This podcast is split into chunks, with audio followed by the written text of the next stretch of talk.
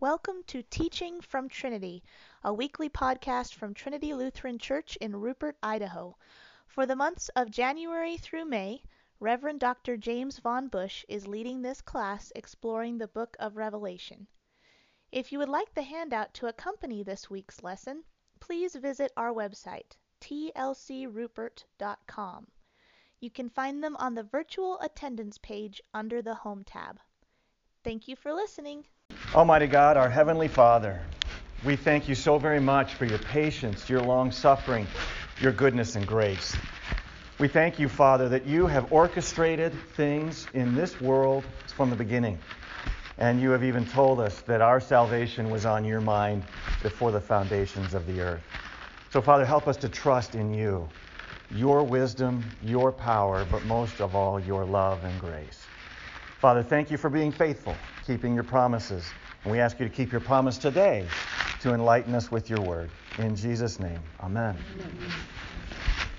From Revelation chapter 1, verse 1, the revelation of Jesus Christ, which God gave him to show to his servants the things that must soon take place. One of the things we're going to highlight today in our look at book of Revelation is the various contrasts that are recorded by John and what he sees in the process of being revealed to him. What is happening, what, is go- what has happened, what is happening, what is still going to happen. So we'll look at some of those contrasts. And as I've been trying to illustrate and emphasize throughout the time in this study, when we look at the church letters, those seven letters to the seven churches, Sure, it was written to seven churches in real locations at real times and places and people.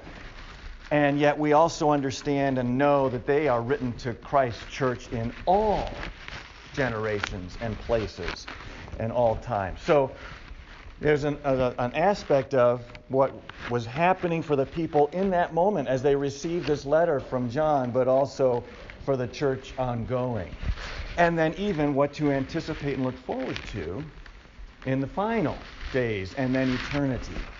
So there's always that perspective to keep in mind.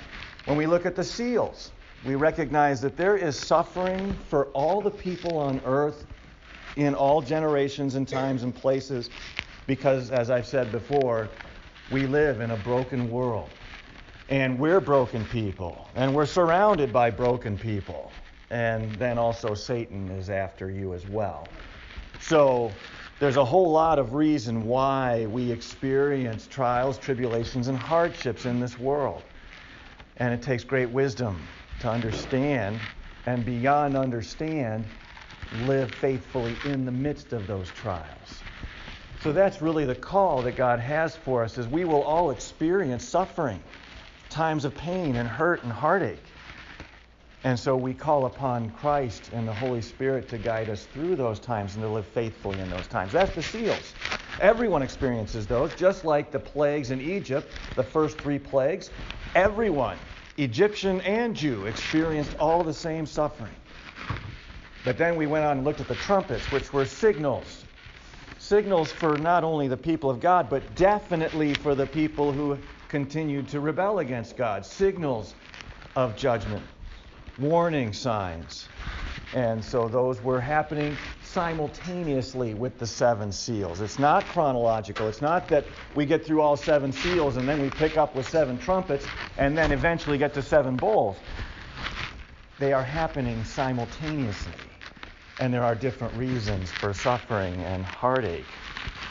And so, even as we continue in our discussion today, and we take a look at the red dragon and the two beasts, again, just summary, we talked about them last week for a moment. Uh, we want to summarize a few things there as well. But the idea here is that this all happens all along through time and, and history now and going forward. What we're given the gift of in the book of Revelation is God's perspective from heaven on the things that are happening and the things that he, are, he is doing. And so, one of the things we're confronted with regularly, regularly, frequently, consistently, is the difference, the contrast between God's perspective and man's perspective. And it'll be a challenge for us. If it hasn't challenged you already, I think it will kind of um, peak today in what we talk about is that our perspective, if we're if we can humble ourselves to acknowledge this, our perspective is very different than God's perspective. He tells us through Isaiah the prophet that his ways are higher than our ways, his thoughts are much greater than our thoughts. Who can comprehend the mind of God? The rhetorical answer to that question is no one can. No one can comprehend the mind of God. And so some of the things that he is revealing to us are really meant to emphasize this difference between what he sees and what we see, what he thinks, what we think, what he's doing, and how we understand and interpret what that means. As we look at this then in the context of the red dragon and the two beasts, I'm going to read these verses for us again in a minute. The question is what about us? What is our perspective? How in line or out of line is it with God's perspective? One of the things we see in the book of Revelation is a continual understanding of this is there is a spiritual realm that is greater than the physical realm we live in. And I think even as believers, sometimes we get that reversed. We think the physical realm is greater than the spiritual realm. We think what we experience here in the temporal physical realm is more important than the spiritual realm. We think that what we're doing right now is of greater importance than eternity. And so I think one of the things God is giving us the opportunity for is to reflect on this spiritual realm and how great it is, and then to be able to think and perceive spiritually while we live in this physical temporal time. So let's take a look at the red dragon and the two beasts. Like I said, we talked about this last week, but I want to emphasize a couple of things. So from chapter 13, verses 5 through 8. And the beast was given a mouth uttering haughty and blasphemous words, and it was allowed to exercise authority for 42 months. It opened its mouth to utter blasphemies against God, blaspheming his name and his dwelling, that is, those who dwell in heaven. So think about this for a minute. Where, where's the dwelling place of God? And? In our hearts right? Christ in us, the Holy Spirit in us. We are the temple of God. And so, yes, in heaven, on the throne, this speaks to his omnipresence. He is everywhere, I heard somebody say. So he is sitting on his throne. Christ is at the right hand of God the Father. And yet, he is with us. Where two or three are gathered in his name, Jesus says, I am with you. When we participate in the Holy Supper, he is truly present with us and he is present in each of his believers. And so when we gather together, the consolation of Christ is here. So, where is the temple? Where does he reside? In us. So, now think about this again. This beast opened its mouth to utter blasphemies against God, blaspheming his name and his dwelling, attacking the dwelling place of God. Also, it was allowed to make war on the saints and to conquer them. And authority was given it over every tribe and people and language and nation. And all who dwell on earth will worship it. Everyone whose name has not been written before the foundation of the world in the book of life of the Lamb who was slain. Wow. It's a lot to digest in that moment. But think about the perspective and the contrast again. We've heard repeatedly that the multitude that was beyond count worshiping God, they are from every tribe, tongue, nation, and place on earth, right? And now we see the same exact phrase about those people who are following the lead of, lead of the beast. They come from everywhere. Same kind of thing. And authority was given over every tribe, people, language, and nation. So the first bullet point, when we talk about the red dragon and the two beasts, is it's referring to an anti Christian power. That's what we hear in this first beast, and that's what I was reading about. You see, the dragon gave power to the first beast, the ability to blaspheme God, to attack the saints. And so we're talking about anti Christian power. Let me also read then from verses 11 and 12, and then moving on to the next. Cha- uh, I'm actually going to go back to the chapter 11 for a minute, but 11 and 12. Then I saw another beast rising out of the earth. This is the second beast. It serves the first beast. It had two horns like a lamb, spoke like a dragon. It exercises all the authority of the first beast in its presence and makes the earth and its inhabitants worship the first beast. So the second bullet point is anti Christian propaganda. You have this tandem set between the first beast and the second beast, and the second beast is using propaganda, deceit, messages to get people to worship the first beast. They're working in that tandem pair. What is the Holy Spirit? One of the things the Holy Spirit does works faith in us, directs our faith to Jesus Christ. So you see this fake, false, pseudo approach here. They're, they're looking at the true Trinity and saying, how can we have a fake Trinity?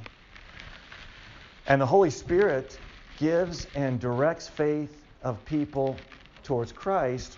The second beast is seeking to direct trust and, and love towards the first beast. So there's this really wicked approach here that they have going on. Let me turn back to 11, chapter 11, verses 9 and 10. For three and a half days, some from the peoples and tribes and languages and nations will gaze at the dead bodies of the two witnesses and refuse to let them be placed in a tomb meaning giving them no honor. That's the point there. No honor. And those who dwell on the earth will rejoice over them, the two witnesses, and make merry and exchange presents because these two prophets had been a torment to those who dwell on the earth. So the third bullet point is that people fear, love, and trust the beasts. You remember from your confirmation and catechism, the explanation of the first commandment is that we would fear, love, and trust God alone. But here, because of the, the deceit and the work and the power of the beast and the dragon, people fear, love, and trust the beast. They were exchanging presents because the witness of the word was silenced. They were making merry because finally the law of God was not pestering their hearts anymore. They saw it as great freedom. And people, therefore, the fourth bullet point, people adore, they love, and give allegiance to the beast. Does that startle you? This, thank you, Anita, this is everyday life on planet Earth. This is not some future moment.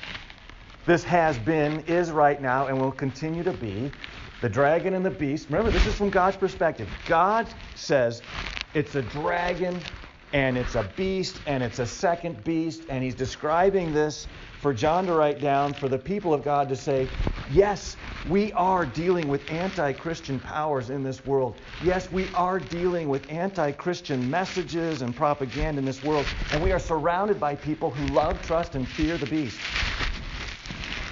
They adore it and give their allegiance to it every day. Every day. This should not surprise us. But I think what happens is that sometimes we read the book of Revelation, we go, wow, that's startling, that's dramatic, that's my imagination can't really conceptualize what's being described here. And God's saying to us, that is everyday people. My people. That is every day. You are surrounded by the beasts and the work of the beasts and the people who give allegiance to the beasts. And so, mankind looks at the beasts, and they don't see them that way see it that way, but what they see is power. When I give allegiance, when I follow the lead of these beasts, whatever message it is, whether it comes through the TV, the social media, the books we read, the people we interact with, the me- whatever, wherever it comes from, it all finds its source in the beasts and the dragon. And so people see that and go, there's power in that. You see people living out power in this world? Or gratifying self. You see anybody, any messages out there that say, hey, gratify your own selfish desires? That's probably not happening too much. and we're being attacked with that as well. the same things. You know, strive for power, might makes right, get your way, gratify your selfish desires, do whatever gives pleasure or whatever seems right. And again, is that idea. The message of the beast is, is welcomed by mankind. Oh, do whatever I want to do? Do whatever makes me happy? Do what I think I, or get what I think I deserve? These are the messages of the beast. And we're surrounded by them. And what and why God is describing it for us this way is he is saying, so be aware, my people. Be aware. This is what you're being confronted with. It is no small thing. They are smart and cunning. Remember how they're described in Genesis. The serpent is the craftiest among all. So we must be alert. We must be on guard.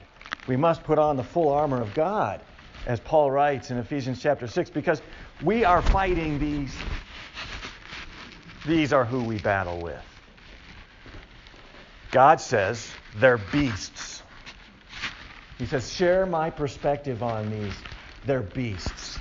They are corrupt and cunning, and they are repulsive and deceptive. He says, share my perspective, my beloved, on what is normal in our world. So, this is everyday life. Anti Christian power, anti Christian propaganda. People fear, love, and trust the beast, and people adore and give their allegiance to the beast. Even within the church. Even within the church. Yeah, they don't stop at the door No. because what happens? People come in the door. so, Even if they realize. Well, even even we're going to struggle with that. I mean, I'm sinner and saint, and I'm still influenced by the beast, and I find that sometimes my thought patterns are influenced by the messages of the beast. Sometimes my decisions are about gratifying self. Are they not? I mean, are any of us immune to that? Want to be happy? Want to get what we think we deserve? But as people who hold to our do- doctrine and convictions of faith, what do we deserve? We deserve punishment. We receive God's love and forgiveness and blessing because of His grace. It's important for us to be shaped by that perspective. And again, to recognize from God's perspective, these beasts are corrupt and corrupting, deceitful and deceiving, powerful and overpowering. That's like Paul says, we do not fight, wage war against flesh and blood, but against the rulers, the rulers of evil in the heavenly places. So let's talk about the Lamb, and we have another reference to his 144,000. Verse 1 through 5 of chapter 14. Then I looked, and behold, on Mount Zion stood the Lamb, and with him 144,000 who had his name and his father's name written on their foreheads. Keeping in mind, 144,000, 12 times 12 times 10 times 10 times 10. All of God's people from Old Testament, New Testament, complete, the three tens, utter completeness. So, are they really going to all fit on the top of Mount Zion? This is again an example of, of an illustration. The book of Revelation is imagery and, and figurative speech to communicate a message. All of God's people are with him. Mount Zion, in heaven. That's what is being described. John says, I see all of God's people in heaven standing with the Lamb. That's precious. And they had his name, our Savior's name, Christ's name on us, and our Father's name on us. He puts his name on us. And I heard a voice from heaven like the roar of many waters and like the sound of loud thunder. The voice I heard was like the sound of harpists playing on their harps. So is it harps or is it raging water? It's loud and powerful and beautiful all at the same time. And where was I? And they were singing a new song before the throne and before the four living creatures and before the elders. No one could learn that song except the 144,000 who had been redeemed from the earth. Because no one can say, Jesus is Lord, unless the Holy Spirit works in you to say it. You either adore the beasts and the world of the beasts, or you adore Christ and it's the Holy Spirit. Paul tells us no one can say Jesus Christ is Lord unless the Holy Spirit has changed your heart to be able to say that. And so these people are all who have been redeemed, all who sing this new song, all who say Jesus is Lord. It is these who have not defiled themselves with women, for they are virgins. It is these who follow the Lamb wherever he goes. These have been, sounds like the Good Shepherd passage that John wrote about in his gospel. Jesus says, I am the Good Shepherd, and my sheep hear my voice. They know my voice. I call them by name, and they follow me. This is awesome. It is these who follow the Lamb wherever he goes. These have been redeemed from mankind as firstfruits for God and the Lamb. And in their mouth there was, uh, in their mouth no lie was found, for they are blameless. A little bit to unpack here. So, of course, the Lamb, as I've already mentioned, but fulfilling in the blanks, the Lamb is Christ. The Lamb who was slain. The same Lamb who had the power to open the scroll.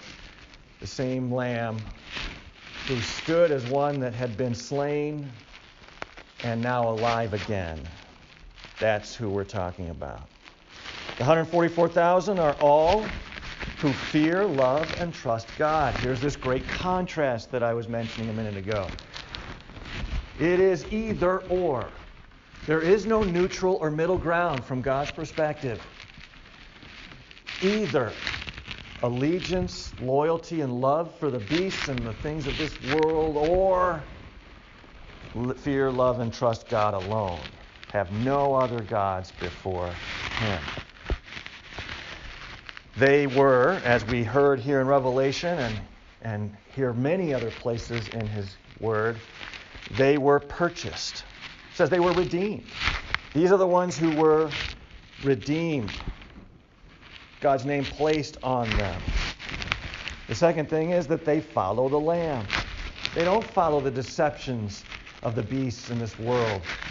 They don't succumb to the powers, but they follow the Lamb. And the final statement about them is that they are righteous. When he says, when John writes these words, that they were blameless, they had not defiled themselves, they are righteous because they wear the robe of Christ's righteousness. In our baptism, Paul writes in Romans chapter 6, in our baptism we were clothed with the righteousness of Christ. So they are righteous. As I mentioned already, Mount Zion is heaven. I got ahead of myself a little bit. And the other thing that's in, you know, included in this passage from chapter 14 is that the actual number, this 144,000, is not a cap, it's not a limit, as some have tried to say. Instead, what it is communicating it is the actual number is growing until the last one. Growing until the very last one comes to repentance, faith in Jesus Christ. So this number is that complete population of heaven. Isn't that kind of fun to think about? They're all standing there on Mount Zion in heaven with the Lamb who redeemed them, and it's the total population of heaven. All of heaven rejoices. They sing this new song, and it's beautiful, and it's loud, and it's powerful because it's about the one who redeemed us. And so they sing this new song. All of heaven rejoices, Jesus says, over every repentant heart. You remember that? When he's talking about the lost coin, the lost sheep, and the lost son. And every time he says, and all of heaven rejoices when one sinner repents. In fact, he says, when the sheep is found, he comes back, throws a party, tells all his friends, I found the sheep that had wandered off. I went and got it, brought it back. And then it's a great rejoicing.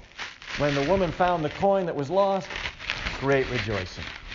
And then when the son was returned home, he throws a big. All of heaven rejoices and sings this song. So that's the Lamb and his 144,000.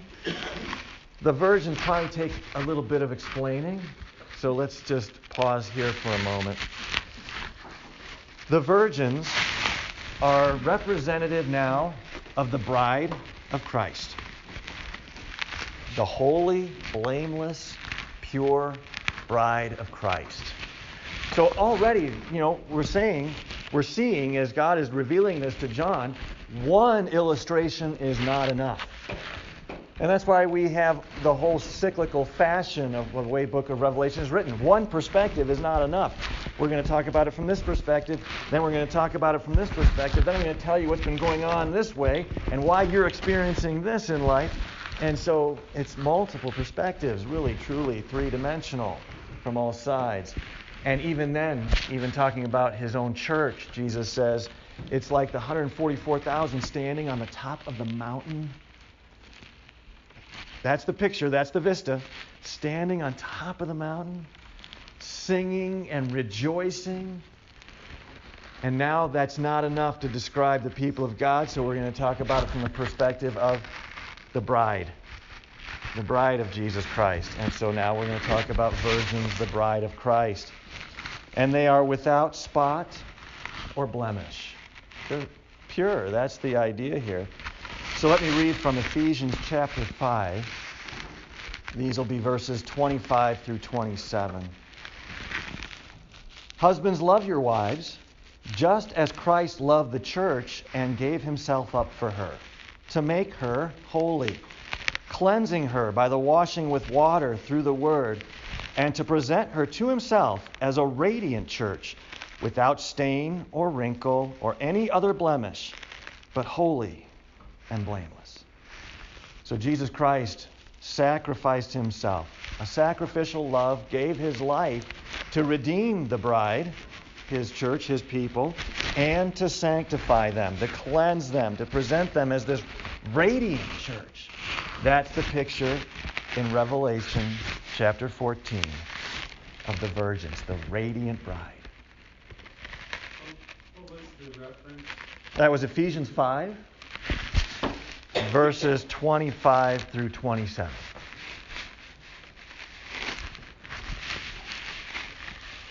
And then also, this idea of the virgins in the book of Revelation is speaking of complete devotion.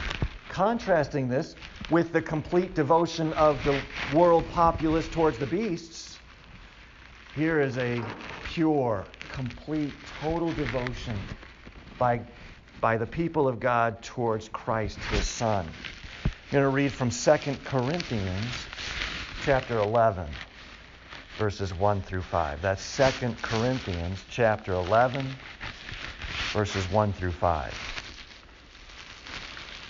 Paul says, I hope you will put up with me in a little foolishness. Yes, please, put up with me. I am jealous for you with a godly jealousy. Pro- Isn't jealousy a sin? And he just called it a godly jealousy. There are a couple of times, this one and then once in the Old Testament, where God describes himself as being jealous for his people's devotion. He wants their devotion to him only 100%, and so he's jealous if we give it elsewhere. If we give our devotion and love and faith elsewhere, he is jealous for it. And now Paul says, I am jealous for you with a godly jealousy. I promised you to one husband. Paul is saying, I kind of gave the bride away to Christ. But you are going elsewhere. That's the devastating thought here. You are the bride of Christ who has been given to Christ alone, devoted to Him, and you are giving your devotion elsewhere. He says, um, so Paul says, I promised you to one husband, to Christ, so that I might present you as a pure virgin to him. But I am afraid that just as Eve was deceived by the serpent's cunning, dragon, and beasts, your minds may somehow be led astray from your sincere and pure devotion to Christ. Does this capture our heart?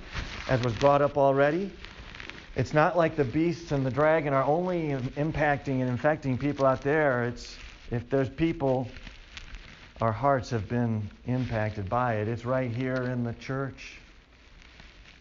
This, so Paul is saying to the church in Corinth, I'm afraid that just as Eve in the garden was deceived by the serpent's cunning, your minds may somehow be led astray from your sincere and pure devotion to Christ.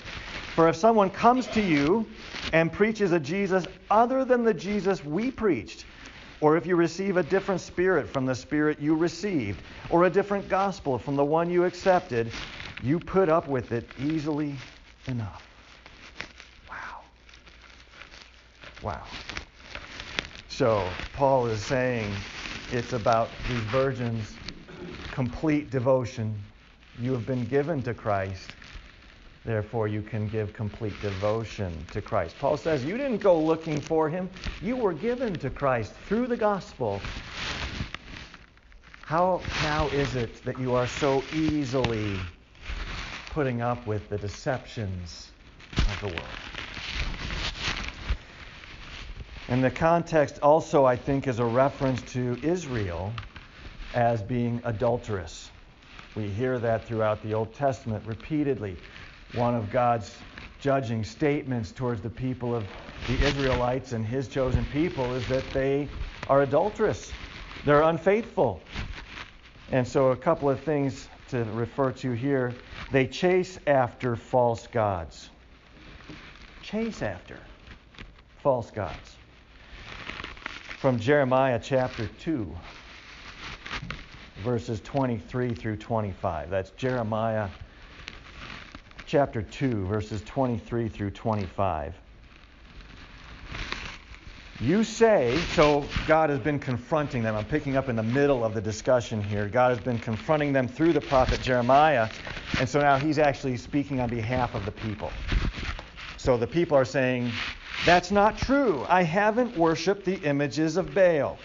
But how can you say that? Jeremiah says, Go and look in any valley in the land the evidence is prolific. Go and look in any valley in the land. Face the awful sins you have done.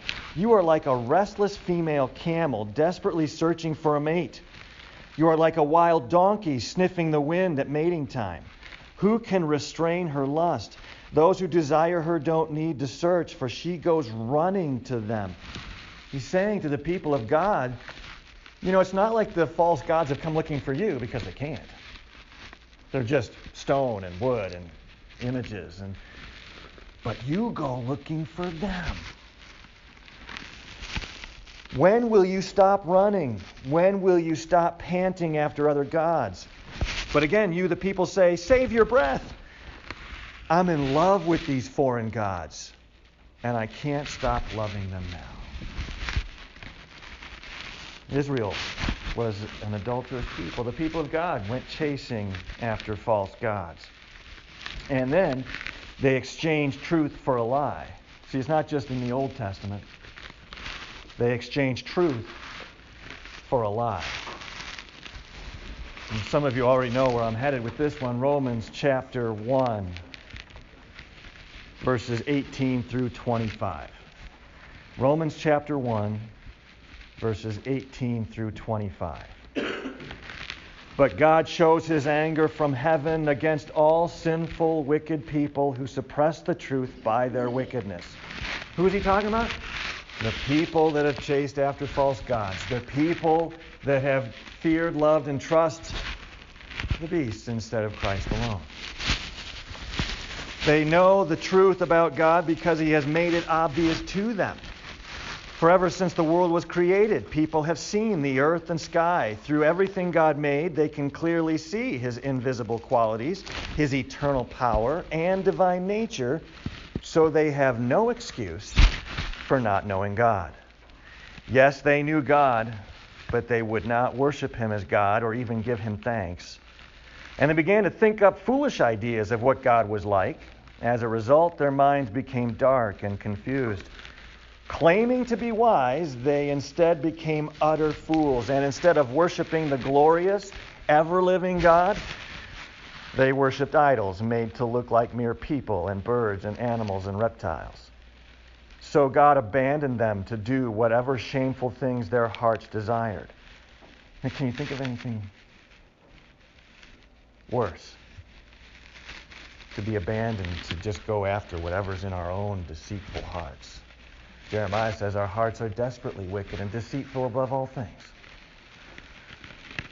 As a result of God abandoning them to whatever shameful things were in their hearts, they did vile and degrading things with each other's bodies. They traded the truth about God for a lie. And so they worshiped and served the things God created instead of the Creator Himself, who is worthy of eternal praise. Amen.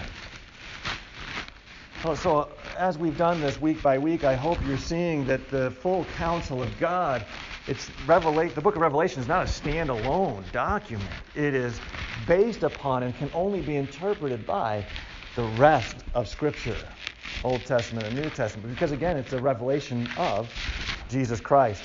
And so when Paul writes this, that they exchange truth for a lie, he's talking about all people.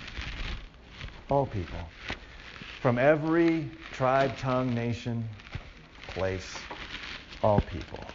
Does that help with the, you know, we talked about the red dragon and two beasts, the lamb and his 144,000 and the virgins. Any questions before we move on? What, what was the last? They exchanged truth for a lie.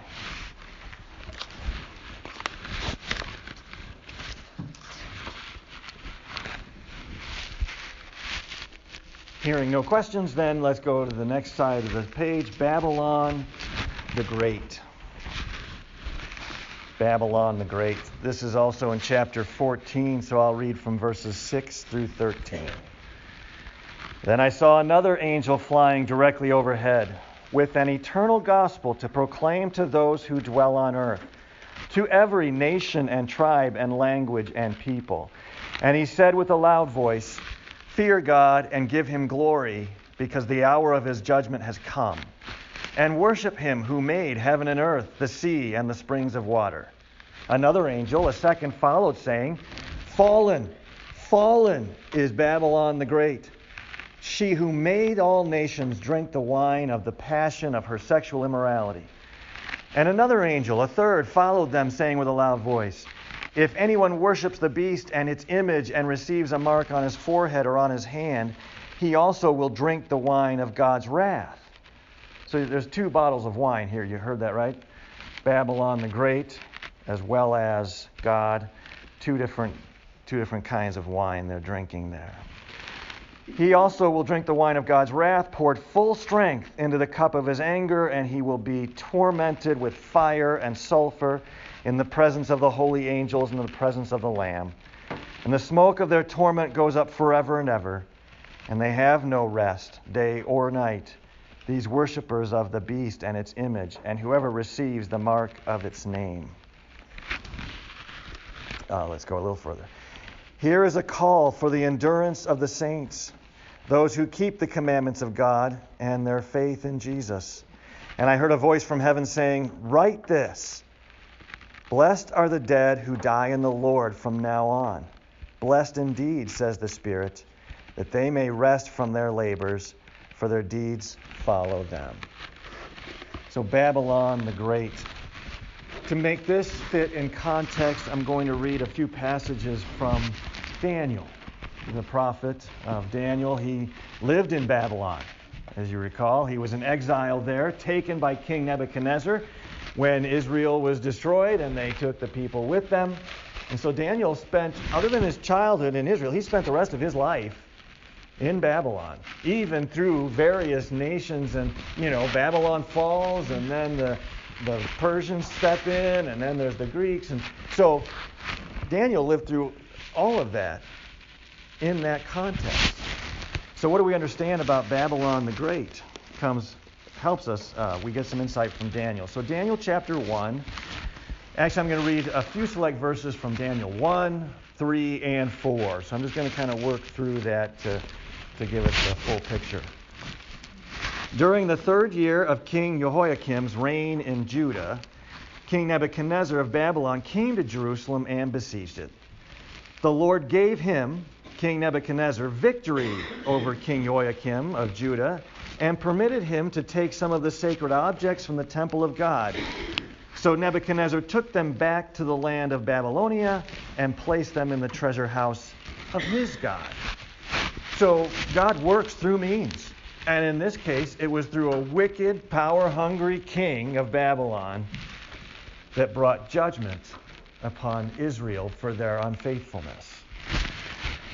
Moving on to Daniel 3, King Nebuchadnezzar made a gold statue 90 feet tall and 9 feet wide and set it up on the plain of Dura in the province of Babylon. Then he sent messages to the high officers, officials, governors, advisors, treasurers, judges, magistrates, and all the provincial officials to come to the dedication of the statue he had set up. So all these officials came and stood before the statue King Nebuchadnezzar had set up. And then a herald shouted out, People of all races and nations and languages, right? I mean, this is the theme. All people. People of all races and nations and languages, listen to the king's command. When you hear the sound of the horn, flute, zither, lyre, harp, pipes, and other musical instruments, bow to the ground to worship King Nebuchadnezzar's gold statue. It's pseudo heaven, it's fake. We've already heard from the book of Revelation about the harps and the music and the new song, and now King Nebuchadnezzar, long before that, is saying, I'm going to set up my own statue, my own image, and play the music, and you sing a new song to me. Anyone who refuses to obey will immediately be thrown into a blazing furnace. Again, a reference to what we just read in Revelation chapter 14 the torment of the furnace where the smoke is night and day forever and ever.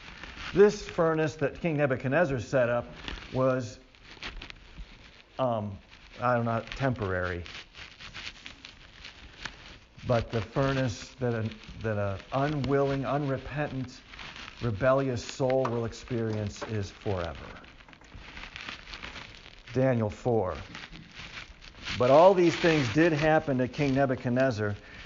Well, this is when he loses his mind. And it was prophesied that his pride and ego and God would judge him for that and humble him. Because the king was saying, I am the greatest ever. Greater than God, is what he was saying. And Daniel says, You're going to walk around on all fours like a beast. So, but all these things did happen to King Nebuchadnezzar. Twelve months later, he was taking a walk on the flat roof of the royal palace in Babylon. As he looked out across the city, he said, Look at this great city of Babylon. By my own mighty power, I have built this beautiful city as my royal residence to display my majestic splendor. And so, of course, he thinks he's all that. But what we heard in the book of Revelation is that God truly is the ever living, almighty God to be worshiped and none other. Nebuchadnezzar wanted to take credit for a lot of things, but even as you heard in the first chapter, it was because God gave him victory. Otherwise, he's nothing. So, Babylon the Great, the people of the anti Christian city. That's what's being represented here. You heard it from King Nebuchadnezzar himself. He had this idol set up, and all the people worshiped him. That's why we have those Sunday school stories about Shadrach, Meshach, and Abednego, because there was only a few that didn't.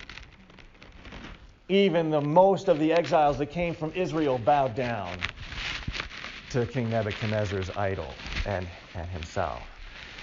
And then Nebuchadnezzar, you know, threatens them. Either you bow down to me now or you're going into the furnace. And they did go into the furnace, but they did not burn. Because Jesus was there with them. They didn't smell like smoke. Nothing was singed. This is powerful stuff when we put it together with the book of Revelation that then says, But for the soul that rebels and refuses to repent, there will be torment and burning for eternity, as I mentioned already. So, what the Babylon the Great really is about is the people of the anti Christian city. The population, I already said, Mount Zion, heaven, that's the population of heaven.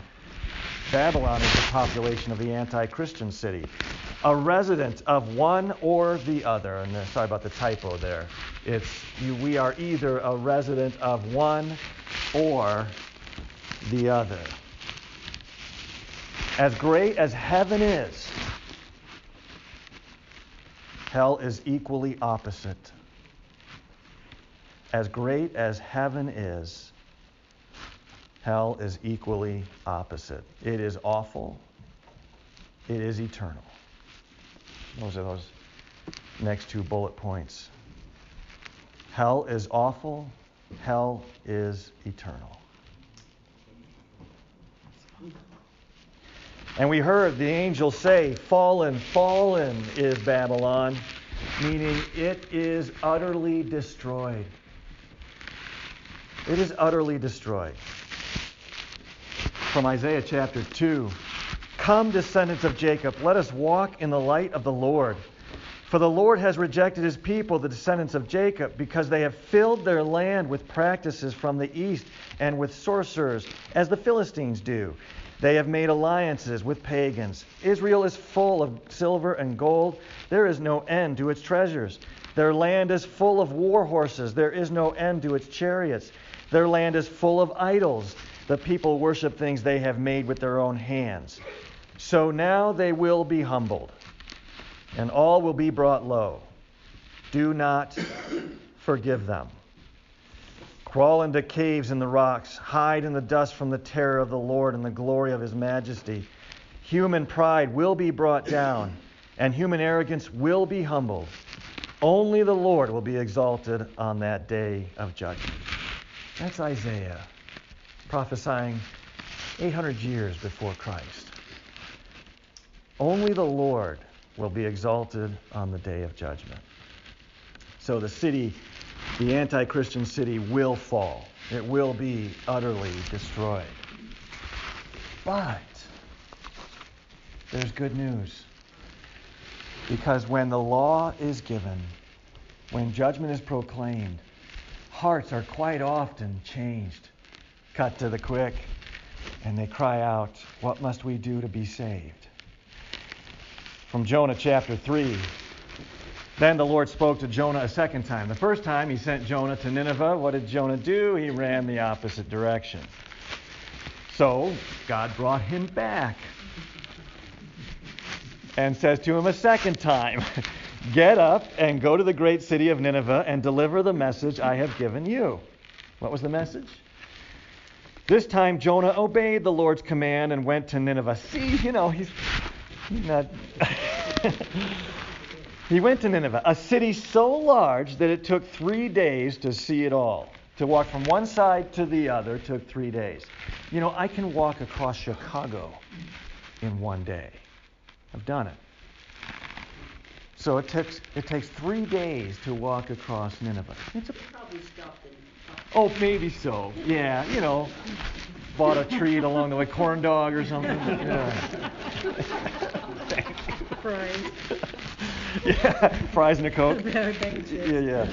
Uh, so anyway, so large it took three days. On the day Jonah entered the city, he shouted to the crowds, 40 days from now, Nineveh will be destroyed. That was the message. You think that's going to turn a lot of hearts to Jesus?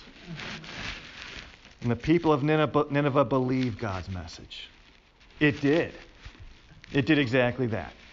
The law, they believed it, and they said, uh, in fact, they believed God's message from the greatest to the least, and they declared a fast, put on burlap to show their sorrow, ashes and sackcloth, and they said, How do we repent? How do we turn to God? If this is His message, how do we do that? What happened if, they all turned to God? Well, now the simple answer is the Holy Spirit worked in their hearts. I don't mean to be simplistic. No, there was no, he wasn't working any miracles. All Jonah did was he walked through town. You're all going to die in 40 days. That was it. And they were, they believed. They believed God's message. And he said, What must we do to be saved? They humbled themselves before the Almighty God. And God saved them, all of them. And it made Jonah mad. You know the rest of the story. So, what we're talking about here is that the threat of God's law, the threat of judgment, is real. And when we can't decode it or don't speak it, we are condemning people to continue on. If Jonah first he went the other way. If he had gotten into town and God had said, "Declare this message in 40 days you'll be destroyed," and he walks in and says, "Hey, everything looks good. Keep it up. Right on." Then no one would have turned. They wouldn't have believed the message. But it's because he gave them the law that then they were ready to receive God's grace. Because they Is knew they were corrupt. Oh yeah, that doesn't take a whole lot of convincing usually to to recognize the deceit in our own hearts. So that's Babylon the Great. Any questions there before we talk about the endurance of the saints? And maybe you're thinking, week 18 the book of Revelation, I've already endured. yeah. So let's look at, I'm going to reference in from chapter 13, verse 10, and then back over to chapter 14. Verse 10 of 13 If anyone is to be taken captive, to captivity he goes. If anyone is to be slain with the sword, with the sword must he be slain. Here is a call for the endurance and faith of the saints. So, my beloved, we may be slain by the sword. We may be taken captive. We may be persecuted and martyred because of your allegiance to Christ. And so he says, here is a call for the endurance and faith of the saints. And then he says it again in chapter 14, verse 12. Here is a call for the endurance of the saints, those who keep the commandments of God and their faith in Jesus. Endure, persevere. Jesus gave this word to his disciples repeatedly. In John chapter 17, when he prays, he prays that God would help us endure. He says, I don't ask that you would take them out of the world, away from the dragon and the beasts and all those influences and the power that's against them. I pray that you help them endure, that they would remain in the faith, trusting in Christ alone. So the endurance of the saints. Endurance during personal suffering.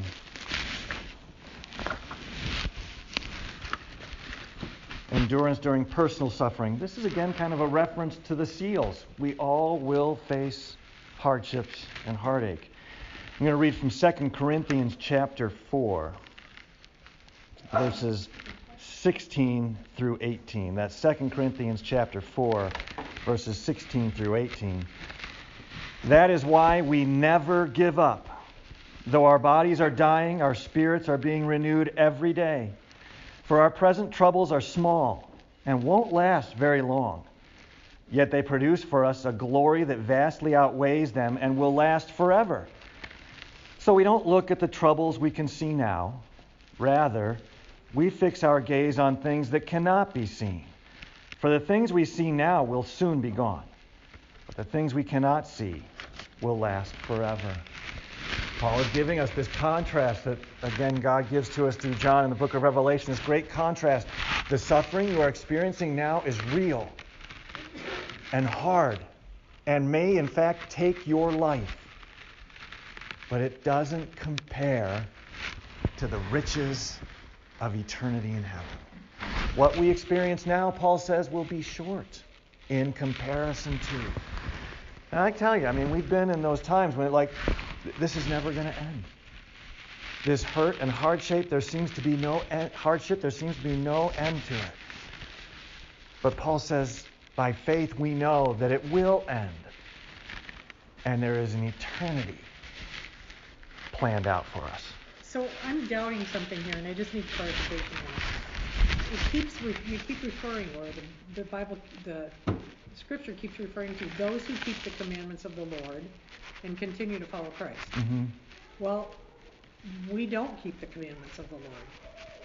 We try and we ask the Holy Spirit to work with us, but we break them all the time. So it almost feels like, are you being eliminated because of that? Because I know Christ has redeemed us, but we can't keep the commandments of the Lord. Right. What is the. Paul also writes later on, in reference, I think, to this question all sins can be forgiven except one. Only one sin that cannot be forgiven, that is rejecting Christ. It's, it's, referred to as blaspheming the Holy Spirit. What does the Holy Spirit do? Gives us faith, directs our faith towards Christ. So by blaspheming the Holy Spirit, I reject that. I rebel against. I do not trust in Christ. That's my option. I reject Him and I turn in trust to some other thing. So that's the one thing. Now, as you've also brought up for us, Anita, and actually this was my last notes I was going to get to today. So, um, so let, let me reference it quickly now. What are the things God tells us to do? Well, Jesus says, you know, the Jews say, what's the work? What's the commandment that we must do? And Jesus' answer is simply, believe in the one God sent. Believe in the Christ. The only name by which we may be saved under heaven is Jesus. Believe in him. He also goes on to say, what's the other commandment that we have in 1 John chapter 1? Confess your sins so that the one who is faithful and just forgives you your sins. Knowing that we are going to keep sinning. Knowing that we will each day wrestle with our selfishness, our flesh desires, and we can confess those and be certain that he will forgive us because Hebrews chapter 11 verse 1 says faith is being sure of what's hoped for, certain of what is unseen. Forgiveness is unseen. Christ's righteousness, the robe that he placed on you in your baptism, is unseen, but by faith we know. Does that help? Yeah, it does. Okay. I mean, so I it's not a works list. But it, is- yeah, and it It's- feels like a works It list. feels like, but the command is Love Christ and trust in Him. faith in Christ alone. Yeah. Okay, Thanks, Nita.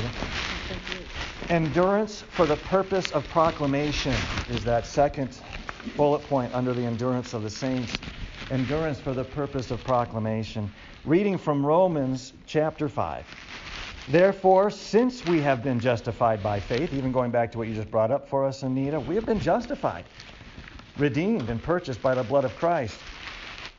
We have peace with God through our Lord Jesus Christ. You reject Christ? No peace. Through him we have also obtained access by faith into his grace in which we stand. And we rejoice in hope of the glory of God. Not only that, but we rejoice in our sufferings, knowing that suffering produces endurance, and endurance produces character, and character produces hope. And hope does not put us to shame, because it's hope that is resting in Christ. If you're hoping in anything else, it will result in shame. But hope in Christ, no shame. Because God's love has been poured into our hearts through the Holy Spirit who has been given to us. The Holy Spirit has been given to us. And God's love has been poured into us through that Holy Spirit. And so we have this opportunity because of our sufferings to rejoice because of the purpose of proclamation. We get to tell others about the hope even as we live through sufferings and trials and tribulations and we endure, it gives us opportunity to proclaim the gospel. And what we're talking about here is the eternal gospel. That's what we're referenced in Revelation. The eternal gospel because God is eternal. He does not change, and his gospel does not change. So we have one gospel from Acts chapter 4. Actually, I'll have to turn to it.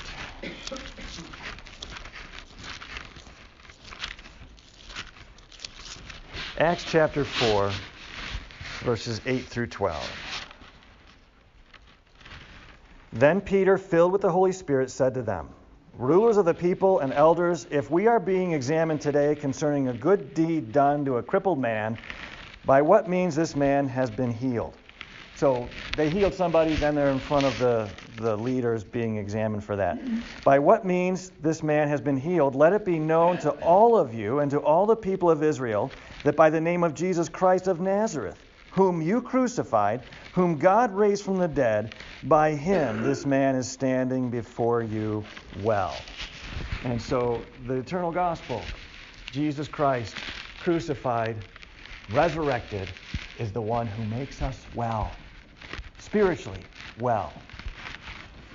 One gospel for all people, all places, all times.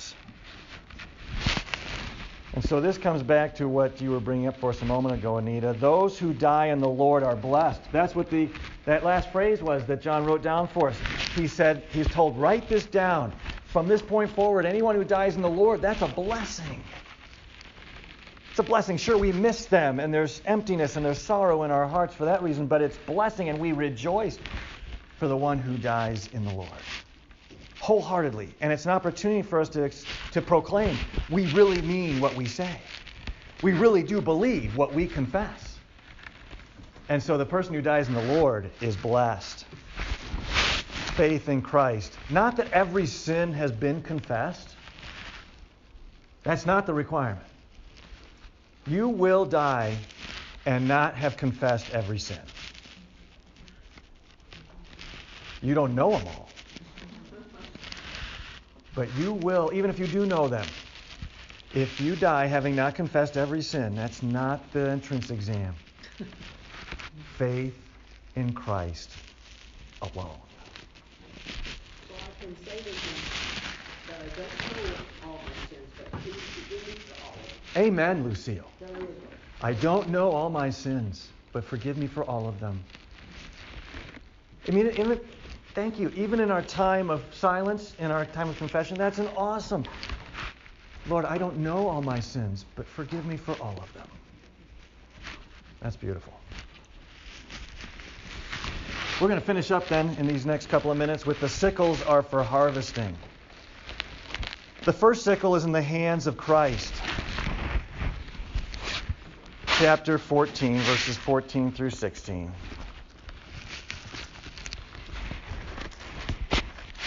Chapter 14, verses 14 through 16. I'll get there. Then I looked, and behold, a white cloud, and seated on the cloud, one like a son of man, with a golden crown on his head, and a sharp sickle in his hand.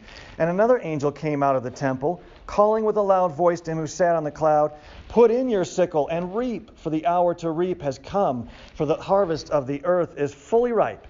So he who sat on the cloud swung his sickle across the earth, and the earth was reaped or harvested.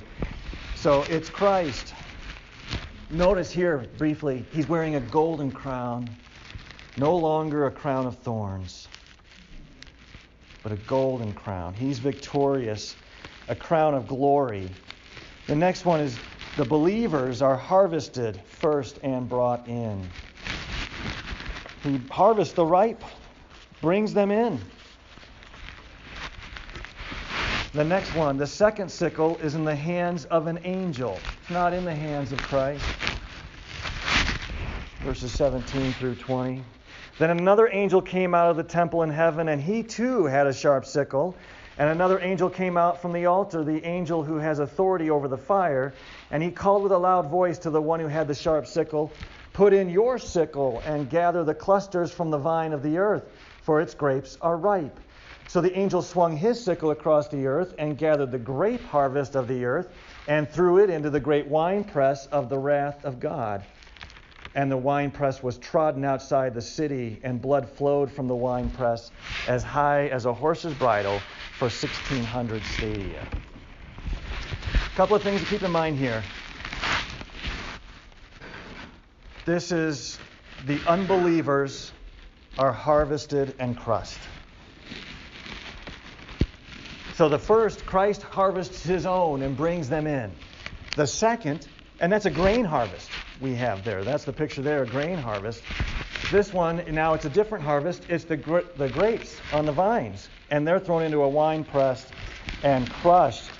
And what flows out of that wine press is not juice, but blood. From Isaiah 63 Who is this who comes from Eden, Edom, in crimson garments from Bozar, Boz, sorry, Bozrah, he who is splendid in his apparel, marching in the greatness of his strength. It is I speaking in righteousness, mighty to save.